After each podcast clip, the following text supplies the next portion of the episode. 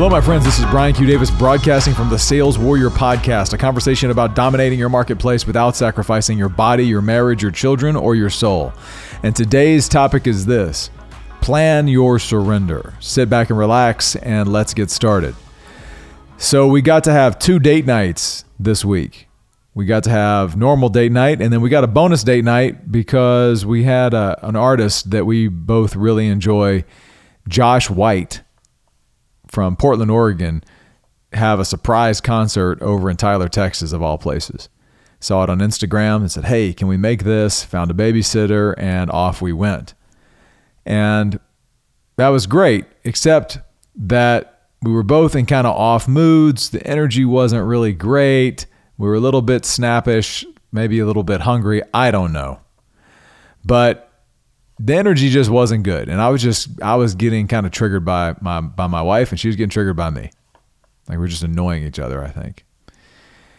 And so we we had an hour and a half ride over. We get to the concert and get our food get ready to go outside. It's an outside concert that was undercover but uh, it had been raining so there was kind of wind out there and it was anyway a little bit dicey not sure where to sit and we go out and we see that the concert's starting. We leave the inside building. We go out to the to the concert area, and I'm pretty particular about where I sit in concerts. Like I always like to have a good seat. And there are these picnic tables out there, and there are a number of people already sitting on the picnic tables, and they weren't filled. But there was one that was kind of towards the, a good seat, like a middle of the stage, front row seat, and there was only half the table taken up. And I was like, hey, let's sit here.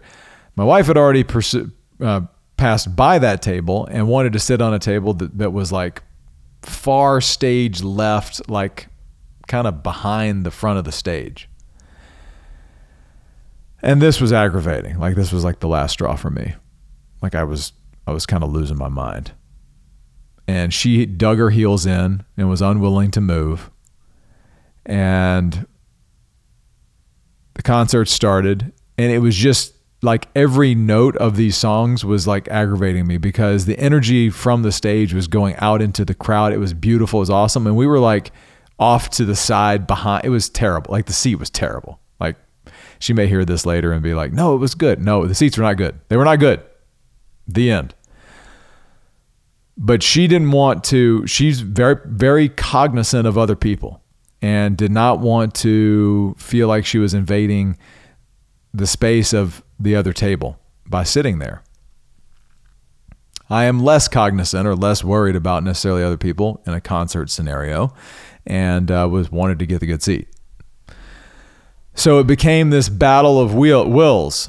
She's dug her heels in, I'm pulling the other direction. It was like, and this concert started, and this is an artist we've both really liked for a long time. And I'm sitting there thinking, like, how can we possibly, like, these, this sucks. Like how how are we sitting in these seats?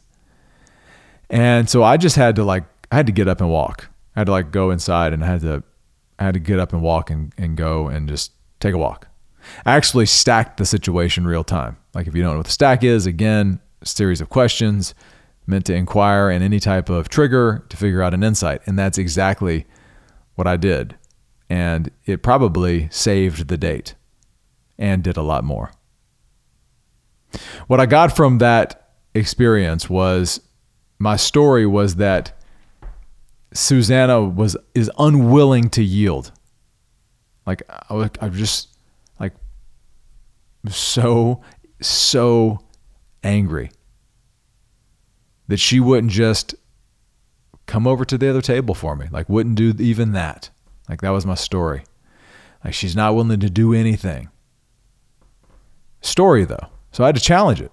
Is that true? Of course, it's not true. And so I had to ask myself, what would be a better, a better story? A better story would be that she will yield. She is going to yield. She's already yielded, just as I have. And that the main thing I need to do is plan to surrender myself, but more importantly, my expectations. You see, we all want people to just surrender to us. But we have to be the person that actually can hold the container of that surrender. And in order to do that, we have to demonstrate that our own surrender. And we never do. We like as people, how little do we do that? My ultimate insight was to see her surrender, I've got to surrender all my expectations. And I've got to surrender anything that's holding me back from walking that same path. Like if you want to do something, this was our this was our, our lesson from the previous podcast. If you want somebody to do something, then do that thing. That's what leadership is.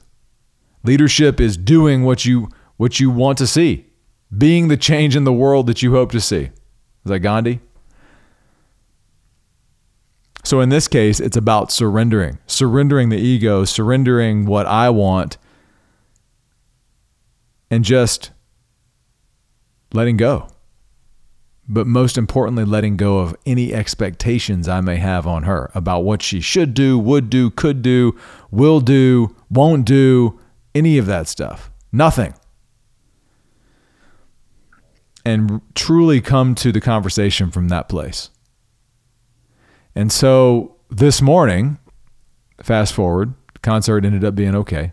And I decided that I would go sit where she was and surrender my desire to be in the front row and surrender my desire to hear and see it from a certain perspective.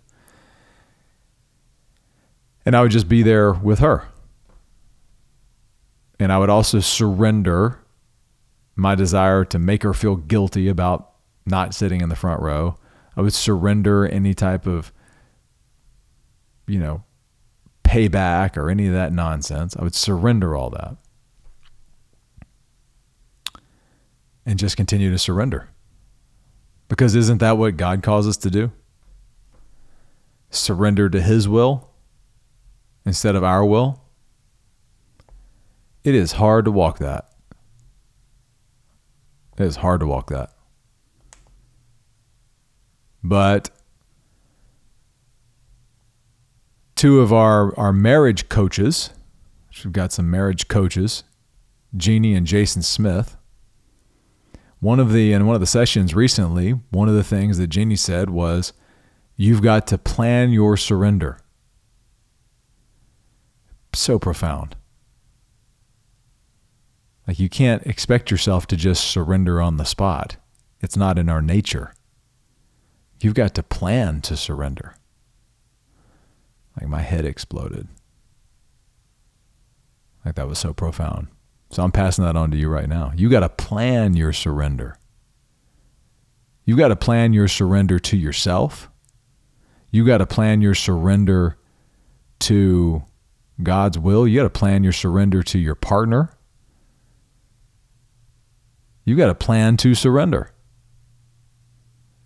to step into the channel of God's will in anything.